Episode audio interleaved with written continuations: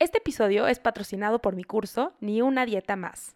Un curso a tu ritmo que te acompaña en el proceso de dejar las dietas para siempre y que así puedas enfocarte en diseñar una vida más plena, auténtica y trascendente. Puedes conocer cómo inscribirte en acuerpada.com/podcast. Es acuerpada.com/podcast.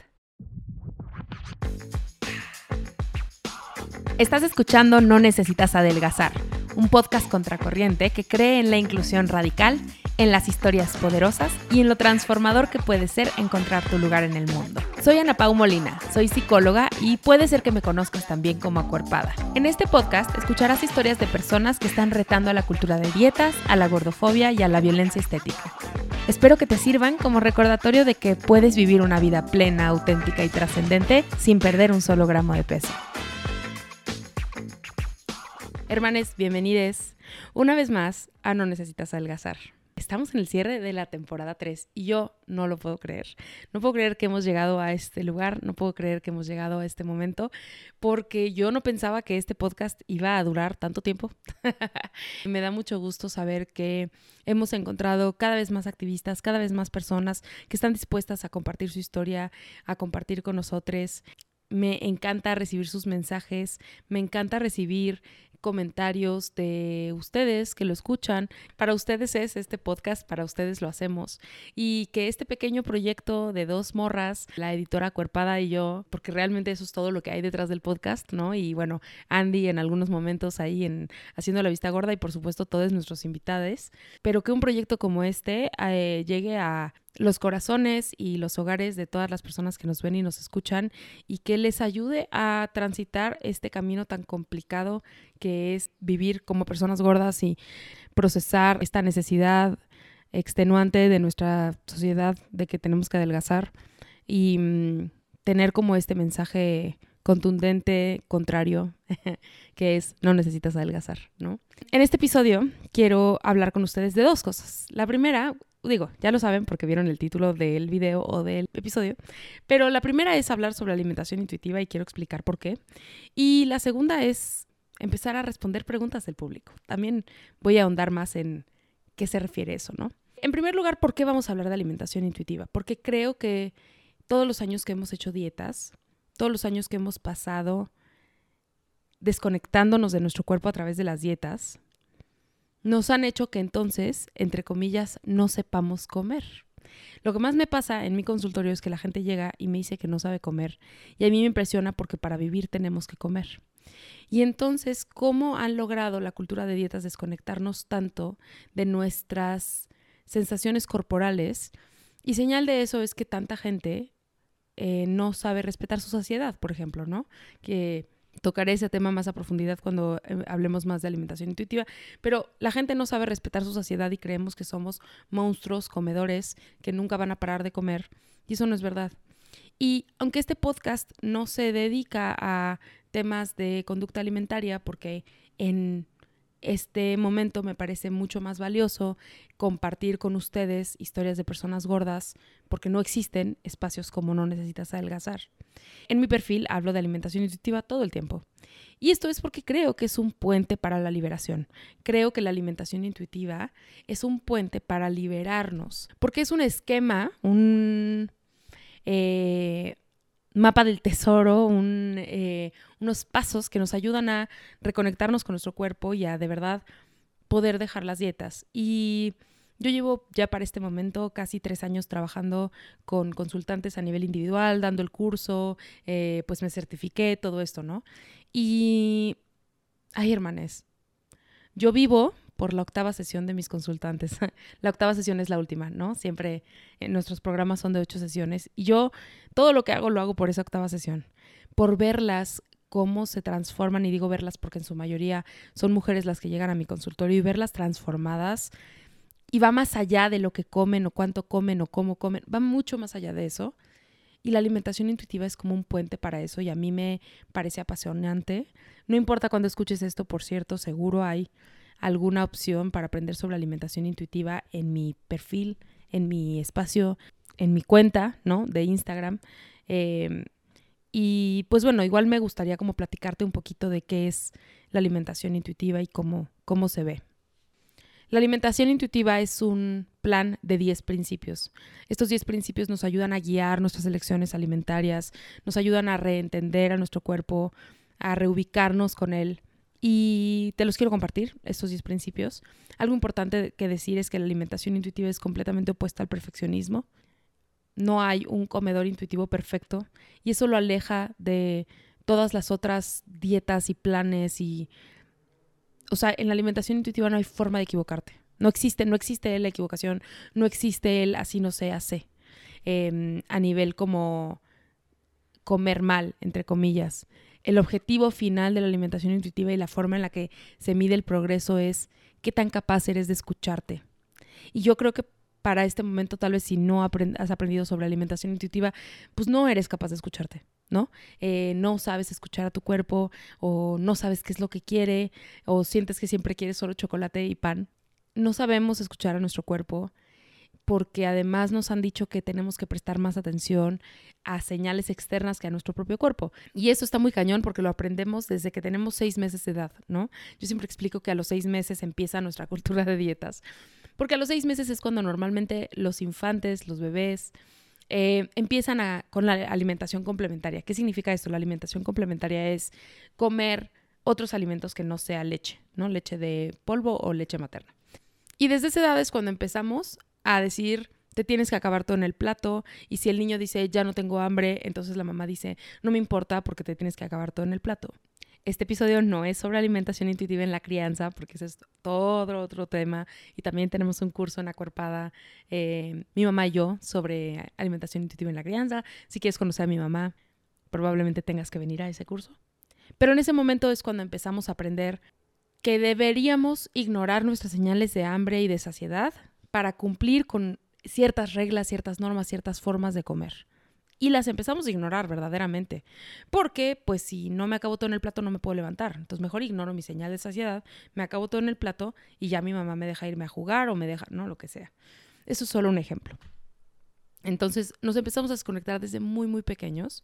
Empezamos a aprender luego las reglas de el chocolate está mal y el brócoli está bien. Empezamos luego a aprender como estas reglas y nos desconectamos. Esa es la verdad. Entonces, bueno, te voy a presentar los 10 principios de la alimentación intuitiva para que los conozcas. Esto, otra vez, es muy breve. O sea, yo doy un curso de alimentación intuitiva que es bastante extenso y dura 5 horas. En realidad un poco más porque también ofrezco preguntas y respuestas. Dura como 7 horas y media. Entonces, pues no, este episodio no va a durar 7 horas y media. Pero bueno, te voy a presentar los 10 principios. El primer principio de alimentación intuitiva es rechaza la mentalidad de dietas. ¿Esto qué quiere decir? Empezar a evaluar en donde las dietas se han metido en tu cabeza y te han hecho este lavado de cerebro, que por cierto tenemos un episodio sobre las dietas como culto, el episodio 10 de esta temporada con Andy, pero en dónde se ha metido en tu cabeza, en esta mentalidad de dietas, en esta necesidad de adelgazar y cómo empezar a rechazarla. Y lo primero es reconocer el daño que nos han hecho las dietas, ¿no? De eso va a rechazar la mentalidad de dietas, reconocer que intentar adelgazar toda la vida. Y también intentar tener, porque esto es lo que ahora está de moda, ¿no? Tener esta alimentación muy limpia, entre comillas, como súper... Todo el movimiento de comida real, entre comillas, que toda la comida es real, menos la imaginaria, esa no es real. Pero bueno, todos estos movimientos, cómo nos han dañado en nuestra salud mental, en nuestra salud física, en nuestras relaciones, en nuestra economía, en nuestras conductas alimentarias, cómo nos han dañado. Eso es como lo más importante y lo primero. Lo segundo es empezar a honrar tus señales de hambre. Y el hambre se ve diferente para todas las personas. No siempre es un gruñido en la panza, sino pueden ser millones de cosas como dolor de cabeza, irritabilidad, o sea, otras cosas. Entonces aprendemos a reconocer cómo se ve el hambre. Hablamos también de los ayunos prolongados y por qué puede ser que se estén dando y cómo nos acostumbramos a ignorar nuestras señales de hambre. Nuestras señales de hambre llegan de muchas formas distintas y normalmente, pues a diferencia de la saciedad que te decía hace rato que la aprendemos a ignorar cuando somos muy chiquititos, las señales de hambre la empezamos a ignorar más cuando empezamos las dietas. Esto puede ser igual a los 6, 7 años, pero la ignoramos cuando empiezan las dietas, ¿no? Porque este no es momento de comer, ahora no toca, y entonces aprendemos a literal ignorarla, a pedirle que deje de llamar a nuestra puerta, y entonces no sabemos reconocerla y a veces llegamos a comer cuando tenemos demasiada hambre y eso altera la forma en la que comemos, ¿no? Entonces, volver a entender las señales de nuestro cuerpo nos ayuda a confiar en él. Y siempre doy este ejemplo como de el control de esfínteres, ¿no? O sea, el entender la señal de quiero hacer pipí, quiero ir al baño, no significa que en ese instante, si no voy en ese instante, me voy a hacer en mi sillón, ¿no? O sea, yo no estoy, mientras hablamos, tú si solo me estás escuchando, tal vez no sabes si yo estoy sentada en un excusado mientras grabo, puede ser, pero no, estoy sentada en un sillón. Y eso es porque yo confío en la señal de mi cuerpo. ¿Qué quiere decir eso? A lo mejor estoy tomando un cafecito, también si me estás viendo lo ves, si me estás oyendo nada más, escuchas de pronto mi popote de metal pegando contra el vidrio del frasco donde lo estoy tomando, pero no lo ves, ¿no? Imagínate que yo estoy tomando mi cafecito y de repente me dan ganas de ir al baño a media grabación.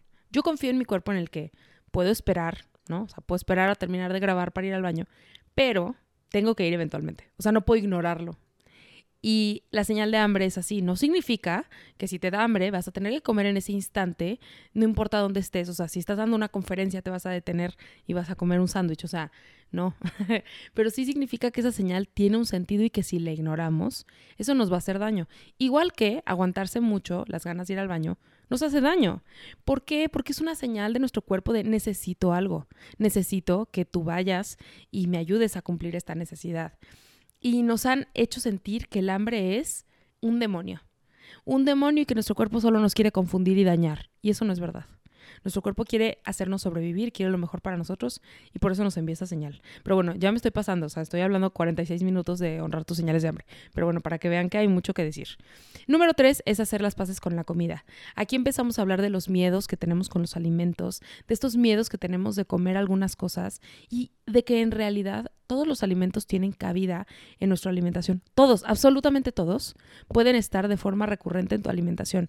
Y últimamente he estado haciendo esta dinámica de la alimentación intuitiva, también se ve así, que es subir lo que como, ¿no? Esto no es para decirte esto deberías comer, sino más bien para mostrarte que todos los alimentos tienen cabida. Y entonces dentro de la alimentación intuitiva también se ve así. Ha habido papas con salsas, ¿no? Como hacemos en México, papas preparadas. Ha habido sopas instantáneas, ha habido ensaladas, ha habido fruta, ha habido jugo de naranja, mucho jugo de naranja. Ha habido café, ha habido muchas verduras, ha habido cosas empanizadas, ha habido cosas asadas. O sea, ha habido de todo. ¿Por qué? Porque la alimentación intuitiva es así. Literal, todos los alimentos están permitidos, todos tienen cabida. Y no por eso tú me ves comiendo todo el día, todos los días chocolate. Porque además sería imposible. De verdad, literalmente, tu cuerpo no quiere eso. O sea, cuando viajas, muchas veces comes la misma comida, comes fuera de casa, comes, ¿no? Como ciertos alimentos a los que no estás acostumbrada. Y muchas veces al final de esos viajes te cansas. Ya quieres volver a tu rutina, quieres volver a los alimentos que conoces. Y eso más allá de la cultura de dietas, ¿no?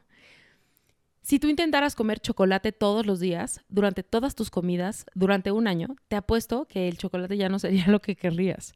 Y el objetivo no es llevarte a odiar esos alimentos que amas y comerlos tanto que te den asco. Ese no es el objetivo.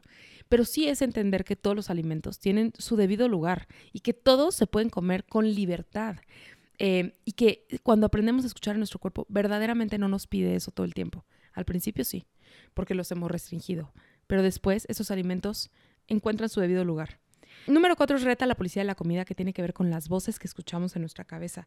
La policía de la comida es esta voz súper potente que está todo el tiempo diciendo, eso no, eso sí, esto no lo debes de comer, te estás portando mal, ¿no? En la alimentación intuitiva el portarse mal, el comí algo que no debía, no existe. No existe, porque esa policía de la comida está informada por la cultura de dietas. Y entonces es retar a la policía de la comida, retar estas voces. Número 5 es descubrir el factor satisfacción. Esta parte a mí me encanta porque de verdad yo ahora tengo un problema que es que hice dietas tantos años y eso que mis dietas siempre, pues como que yo me di cuenta hasta después, pero siempre me gustó la cocina, entonces intentaba hacer mis dietas lo más ricas que yo podía, ¿no? Disfrutar de las comidas que yo comía, pero la verdad es que no las disfrutaba, la verdad es que eran pues lo más cercano a algo que realmente quería comer, ¿no? Y ahora que dejé las dietas, mi problema es que me enoja comer mal. Me enoja comer algo que no me gusta, porque ahora entiendo que la comida tiene tanto disfrute que me gusta comer cosas ricas. Me gusta comer cosas deliciosas, bien preparadas, Me gusta eso, ¿no? Y entonces se vuelve esta búsqueda por comida rica y por disfrutar los alimentos, por disfrutar solo comer las ensaladas que sí te gusten, solo comer las verduras como sí te gusten y comerlas, ¿no? Y si me sigues en Instagram, sabes que la alimentación intuitiva incluye todo eso, pero incluye disfrutar de la comida. Y eso es súper, súper importante. También el factor satisfacción está, obviamente a nadie le gusta pasarse de su nivel de saciedad a nivel físico. No nos gusta eso. No es rico comer que sientes que la comida se te va a salir y que no te puedes mover de tanto que comiste. Eso no es satisfactorio. Y entonces es cómo hacemos para que cada vez tus experiencias alimentarias sean más satisfactorias y las disfrutes de verdad.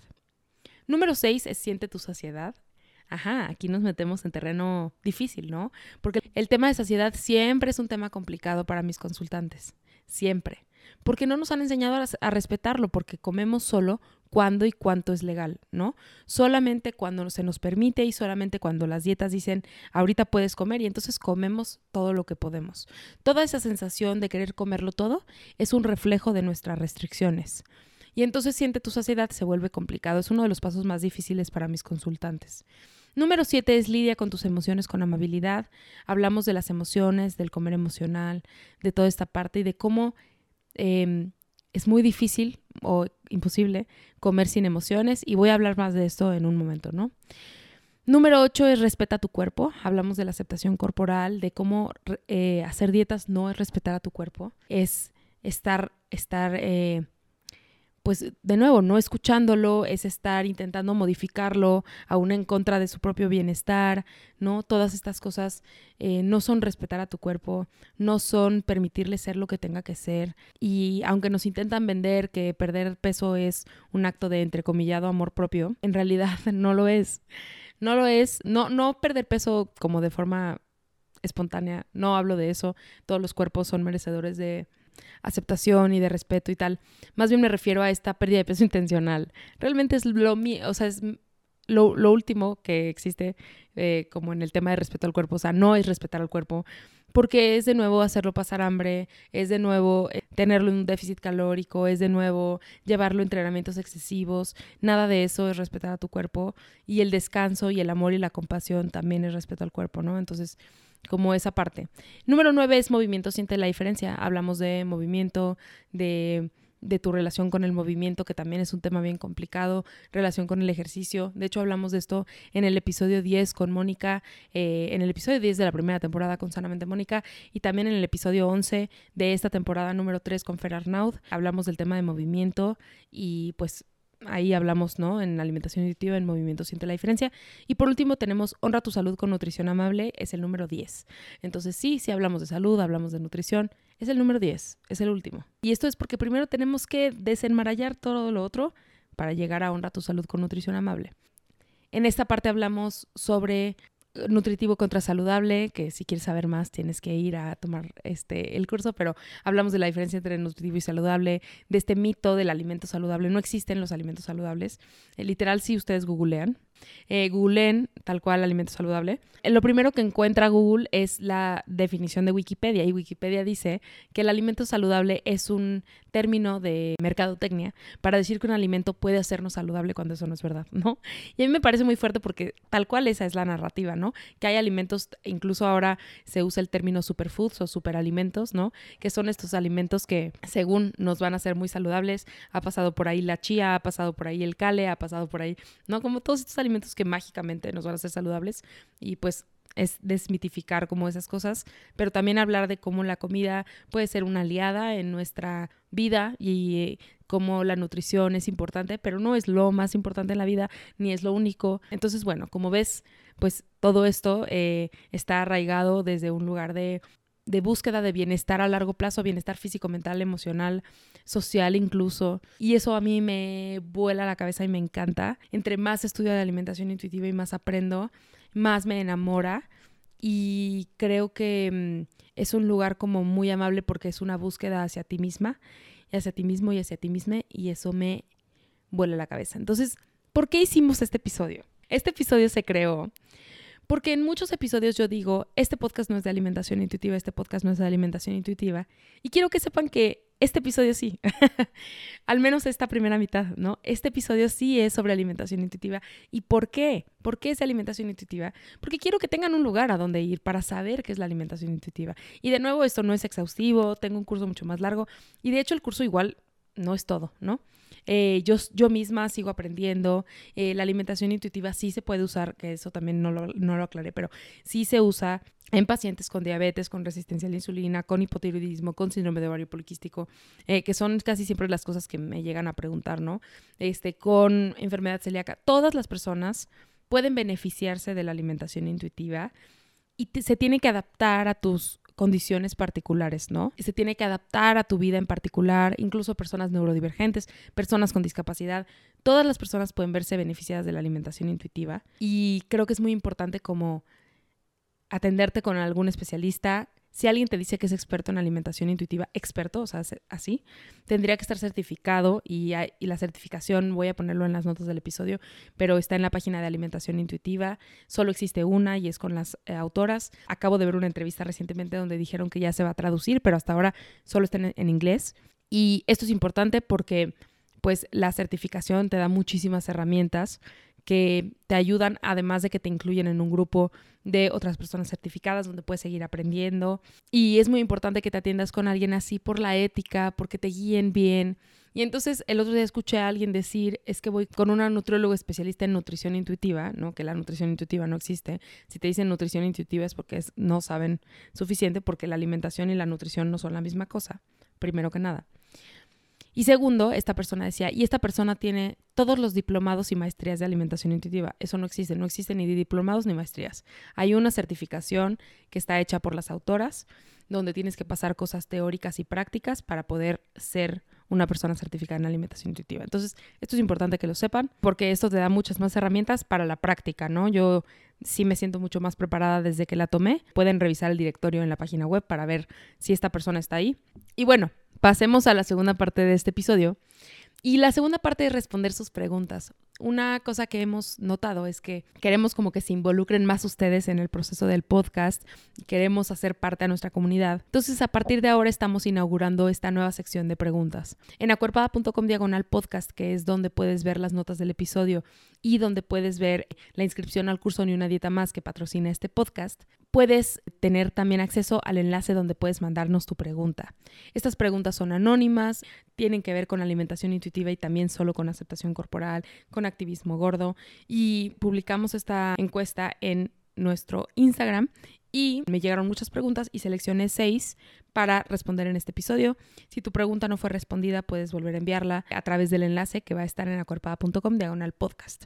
Bueno, para este momento ya está ahí, en acuerpada.com/podcast. Entonces, voy a ir con las preguntas, las tengo aquí en mi computadora. Y bueno, vamos con la primera pregunta. La primera pregunta que tengo aquí es, ¿por qué muchas veces nos cuesta comer de manera consciente sin estar atravesados por las emociones?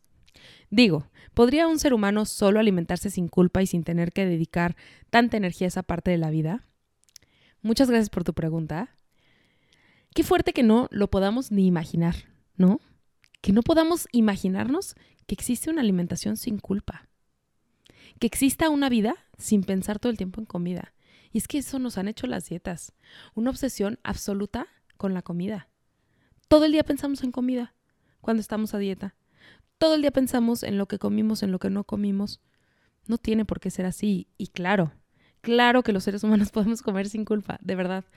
Para mí, la primera indicación, y lo he dicho en muchos episodios, de que un consultante, una consultante, un consultante no ha trabajado su relación con la comida, es que siente culpa. Si tú sientes culpa al comer, es porque tienes que trabajar en tu relación con la comida y esa relación no se va a sanar con más restricciones y más dietas, te lo prometo. Te lo prometo. Entonces, sí, por supuesto que es posible y para mí el enfoque de la alimentación intuitiva o la perspectiva de la alimentación intuitiva ha sido transformadora para eso. Yo te puedo decir que mis consultantes sí se van sin culpa al comer, en la mayoría de los casos, si no es que casi todos. Y puedes leerlo en los testimonios que están en la página web de Acuerpada de los cursos y de las consultas, de cómo se transforma la forma de comer cuando dejamos de creer que no tendríamos que comer algo. Y es que La culpa al comer viene de eso, ¿no? La culpa al comer viene de la vergüenza, es decir, del yo no debería estar comiendo esto. ¿Pero por qué no deberías estarlo comiendo? ¿Por qué tiene mucho azúcar? ¿Por qué engorda? ¿Por qué no es saludable? Todas estas reglas de la policía de la comida que te acabo de platicar vienen a jugar ahí, ¿no? Entonces sí, por supuesto que es posible. Yo te puedo decir que yo me alimento sin culpa. Estoy intentando pensar si ha habido algún momento recientemente o algo en el que haya dicho, chin, no debí haber comido eso, pero creo que no. Creo que no, no puedo recordar la última vez que sentí culpa al comer. Y eso te lo dice alguien que, bueno, ya conocen mi historia, ¿no? Episodio 1 y 2 del podcast de la primera temporada. Tienen mucho de mi historia, si no la conoces. La culpa ya se fue y estoy bien. Entonces sí, sí es posible. Pero quiero regresar a la primera parte de tu pregunta. ¿Por qué muchas veces nos cuesta comer de manera consciente sin estar atravesados por las emociones? Y quiero decirte que primero no son excluyentes, es decir, no es o comer consciente o comer con emociones, no, o sea, pueden existir juntos.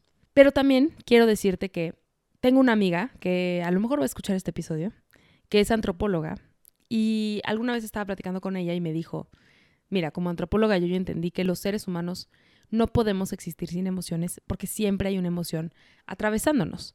Esa emoción puede ser tranquilidad, o sea, pero siempre hay una emoción atravesándonos. Entonces es imposible comer sin emociones. Imposible, porque seres humanos y emociones siempre están juntos. Siempre. Entonces es imposible comer sin emociones. Y yo también les explico a mis consultantes y a mis alumnas que incluso la sensación de, ay, qué rico, me encantó comer esto, es una emoción. Es una emoción. Entonces las emociones siempre están presentes y por eso en la parte de lidia con tus emociones con amabilidad que hablaba hace rato, es imposible, imposible separarnos de eso. Y hay que entender que las emociones van a estar ahí mientras comemos siempre. Ahora, me decías, ¿cómo comer de manera consciente sin emociones? Pues no, no se puede. Pero podemos comer con conciencia, aún con esas emociones. Y podemos desarrollar esta conciencia poco a poco. Toma mucha práctica. Pero lo más importante es para qué quieres ser consciente. Que esta es como la principal diferencia entre la alimentación consciente y la alimentación intuitiva. El problema de la alimentación consciente es que la gente la ha usado para las dietas. No es que la alimentación consciente en sí misma sea para las dietas, pero la gente la ha usado para eso. Y la perspectiva de alimentación intuitiva es profundamente antidietas, profundamente neutral ante el peso. Y entonces la alimentación consciente a veces se ha usado para las dietas. Entonces vuelvo a preguntar, ¿para qué quieres ser consciente? ¿Quieres ser consciente para comer menos? ¿Quieres ser consciente para no comer esas cosas que te dan miedo? ¿Quieres ser consciente para controlar, entre comillas, tus antojos? ¿Para qué quieres ser consciente? Para mí, la razón para ser consciente tendría que ser para poder escucharme mejor. Pero ese escucharme mejor puede ser, necesito 2 chocolates, o 3 o 4 o 5. Ese ser consciente puede ser, necesito más comida. Necesito desayunar más. Y eso ya no nos gusta, ¿no? Ese tipo de conciencia no es lo que estamos buscando de pronto. Estamos buscando solo la conciencia que nos hace comer menos, comer más verduras, comer menos chocolate. Entonces eso te preguntaría, ¿para qué quieres ser consciente y por qué quieres que las emociones se vayan? Y la segunda parte de tu pregunta me indica un poco por dónde va, ¿no? Por el tema de la culpa y tal. Entonces creo que todo eso es lo que hay que trabajar. Espero que te haya servido. La siguiente pregunta dice así. Hace poco descargué una app de citas y me di cuenta de que mucha gente ahí presume bastante sus abdominales, cuadritos, su abdomen plano y hasta publican fotos en el gimnasio. Y la mayoría se jacta de entrenar bastante y ser fit o atléticos. Con el tiempo me di cuenta de que pasar tanto tiempo en ese lugar, haciendo swipe o deslizando, y dándole like o me gusta a las personas, principalmente por su físico y sus fotos, estaba empeorando mi relación con la comida y con mi propio cuerpo y desencadenando mi propia gordofobia internalizada. ¿Qué relación crees que exista entre estas aplicaciones y la gordofobia? Muchas gracias por tu pregunta y creo que todo. Tiene todo que ver estas aplicaciones con la gordofobia. Sí, un poco por el diseño de las aplicaciones, pero no solamente por el diseño de las aplicaciones. Es decir, las aplicaciones se convierten como un escaparate de personas, ¿no? Como una tienda.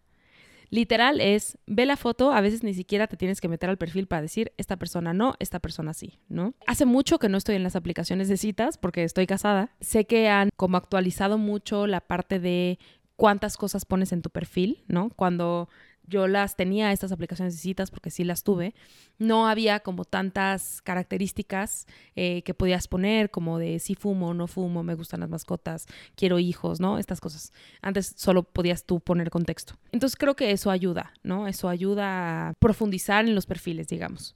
Pero sí, estos lugares son un escaparate. Eso es la parte del diseño de la aplicación, ¿no? Que es complejo, que es... pues por una foto decides si sí o si no. Y normalmente eso no ocurre en la vida diaria. Obviamente sí hay un primer impacto de cuando conoces a una persona, pues primero solo ves su cara y escuchas su voz diciéndote hola, ¿no? Pero normalmente a las personas las conoces y las convives un poquito, ¿no? Por ejemplo, voy a dar un ejemplo de justo de cómo conocí a mi esposo. Yo lo conocí en una fiesta y en esa fiesta, pues sí lo vi primero y me pareció muy guapo y todo, pero solo lo vi. Pero también lo veía cómo interactuaba con las personas. Yo no hablé con él, ¿no? En ese momento, pero lo veía interactuar con las personas, lo veía reír y tal, ¿no? Después ya lo saludé, lo conocí poquito y escuché su voz y lo vi platicar, lo vi cómo trataba a las personas. Vi muchas otras cosas. Aunque no tuvimos una conversación profunda ni una cita, en esa misma fiesta yo pude verlo interactuar con personas. Cosa que en las aplicaciones no puedes ver mucho. Puedes verlo, sí, a lo mejor sus fotos son más variadas, pero no puedes verlo mucho. Entonces, esa parte para empezar es complicada del diseño de las aplicaciones. Pero por otro lado, hay que recordarnos que las aplicaciones son un reflejo de lo que nuestra cultura ya es. Y nuestra cultura es profundamente racista, capacitista, gordofóbica, misógina. Y entonces, por eso, tenemos dinámicas tan comunes en las aplicaciones que también se expresan afuera, ¿no? Que se expresan afuera como las mujeres delgadas tienen muchos más me gusta por la misoginia, por la cosificación de las mujeres, por todas estas cosas. Eso no significa que van a tener conexiones más profundas tampoco, pero sí tiene todo que ver con nuestros sistemas sociales y con la forma en la que vemos a las personas tal cual como objetos, como premios, tiene todo que ver con eso. Tú puedes decidir no participar de esas aplicaciones de citas y está bien. Esto no quiere decir que todas las personas en las aplicaciones de citas son una mierda. No. Varias de mis amigas y personas cercanas han conocido a sus parejas de toda la vida o de largo plazo con las que se han casado en aplicaciones de citas. Porque claro, hay personas normales como tú y como yo en las aplicaciones de citas. Lo que pasa es que seguimos usando esos lentes gordofóbicos, racistas, clasistas, capacitistas, misóginos en nuestras elecciones en las aplicaciones, ¿no? Entonces, claro, si no está ayudando a tu salud mental, pues salte, ¿no? Como que yo también lo haría y date la oportunidad de participar en ellas como tú quieras. Quien habla mucho de esto o quien ha hablado de esto en su perfil es mi amiguita Cés Bravo, que es una psicóloga también. Ella ha hablado de su experiencia en las aplicaciones de citas y creo que si tienes como ganas de platicar con esto, ella sería una excelente persona con la que te puedas acercar. Ok, vamos a la siguiente pregunta. Esta pregunta dice, ¿crees que la gordofobia y la obsesión de la sociedad por forzar a las mujeres para que alcancen un ideal de belleza específico se relaciona con el patriarcado y el control social que se quiere ejercer sobre nosotras para tenernos centradas únicamente en nuestro peso, en lo que comemos y en las cirugías estéticas, promoviendo de esta forma la competencia entre nosotras y evitando así que nos organicemos para luchar por nuestros derechos y cambiar el sistema? Wow, qué bomba de pregunta, hermana. Bueno, voy a asumir que eres mujer porque pusiste por nuestros derechos, nos organicemos, ¿no? Usaste como este tipo de palabras. Justo este es uno de los argumentos del mito de la belleza de Naomi Wolf, que es uno de los libros que analizamos en el curso Curvilínea y Elocuente, que es el que doy con Andy. Y sí creo que hay una parte de eso, o sea, que hay una parte de control y hay una parte, ¿no? Y sé que suena muy conspiranoico, lo sé, pero de verdad cuando analizas un poquito, pues hace sentido, ¿no? Como por qué los maridos les dicen a sus esposas que ya no las van a querer si engordan, ¿no? O sea, que es súper común. Tiene todo que ver con el género y por qué la violencia estética nos afecta más a nosotras y demás. Sí lo creo, por un lado. Pero por otro lado también es entender que hay sistemas más grandes que también impactan a personas de otros géneros, como la gordofobia, ¿no? O sea, creo que la violencia estética sí está mucho más metida en las mujeres, pero la gordofobia, como se expresa a nivel sistemas de salud y demás, que además está súper arraigada en el racismo, creo que va más allá del género.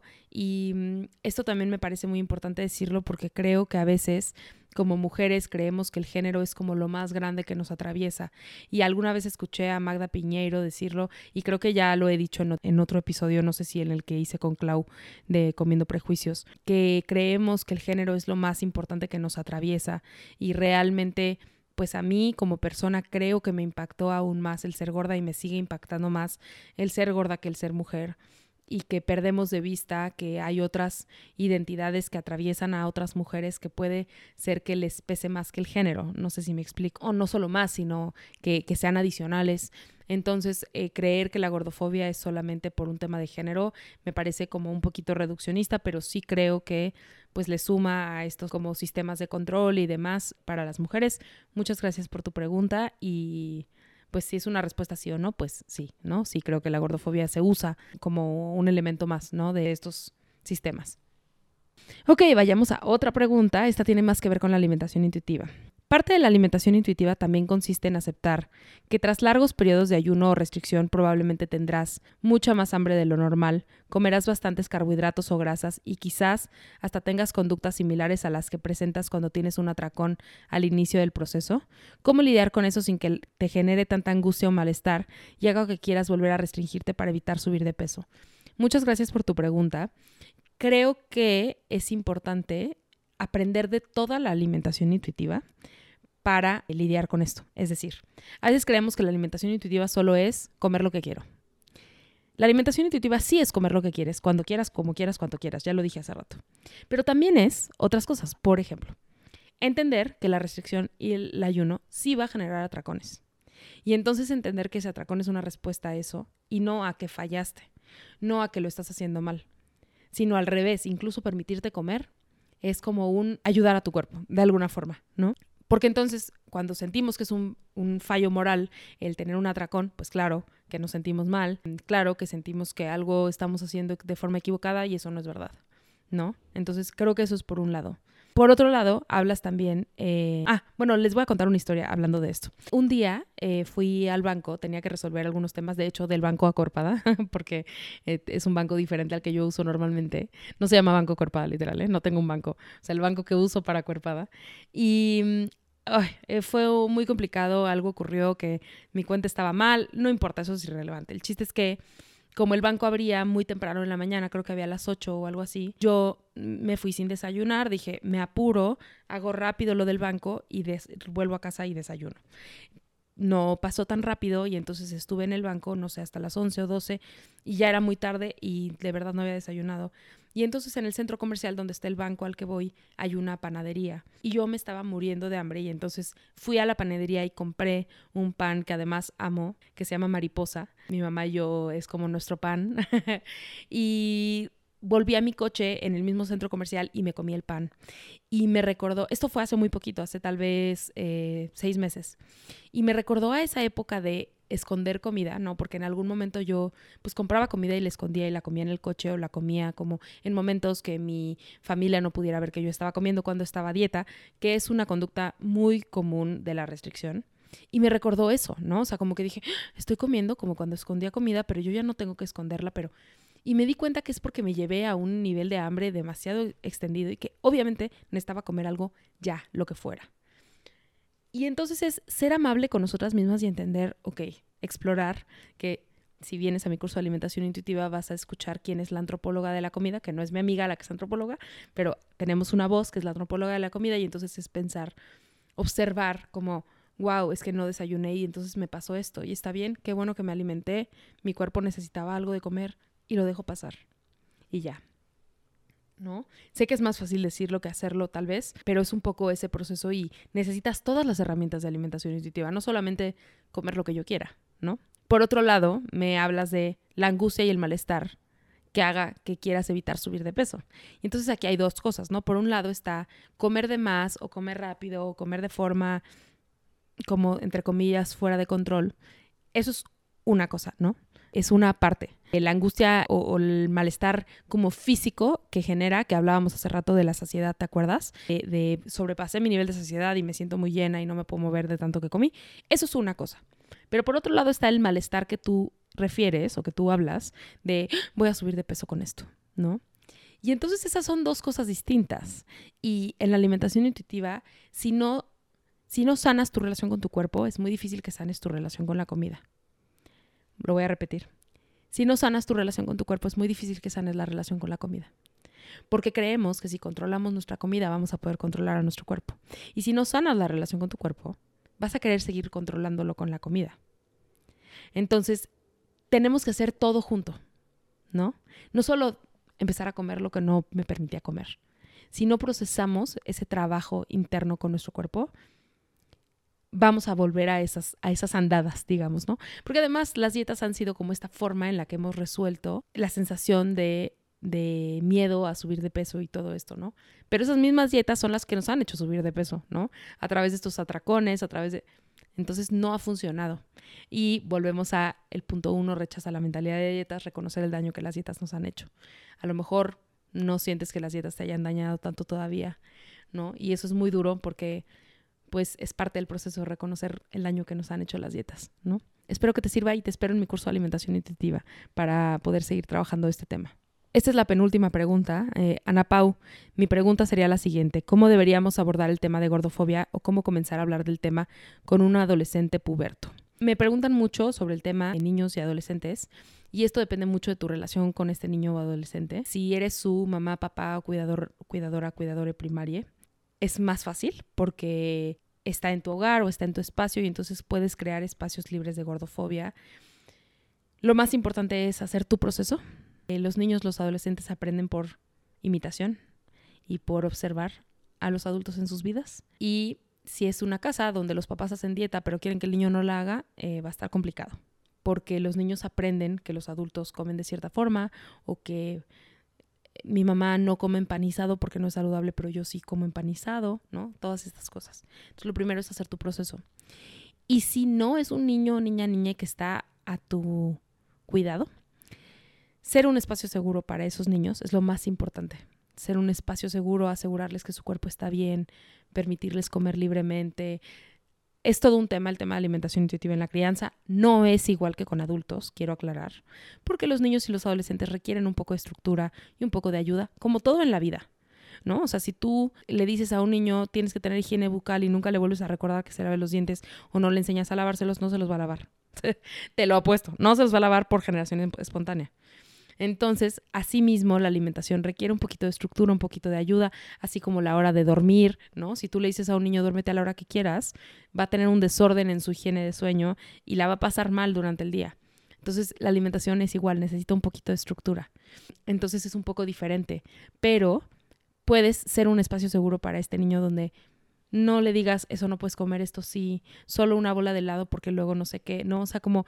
intentar ser un espacio seguro para este niño. Tenemos el curso de alimentación intuitiva en la crianza que ya viene. Si quieres conocerlo, en acuerpada.com, ahí lo encuentras. Finalmente, ¿ser gordo es un factor de riesgo? Si es así, ¿es un factor de riesgo modificable o no?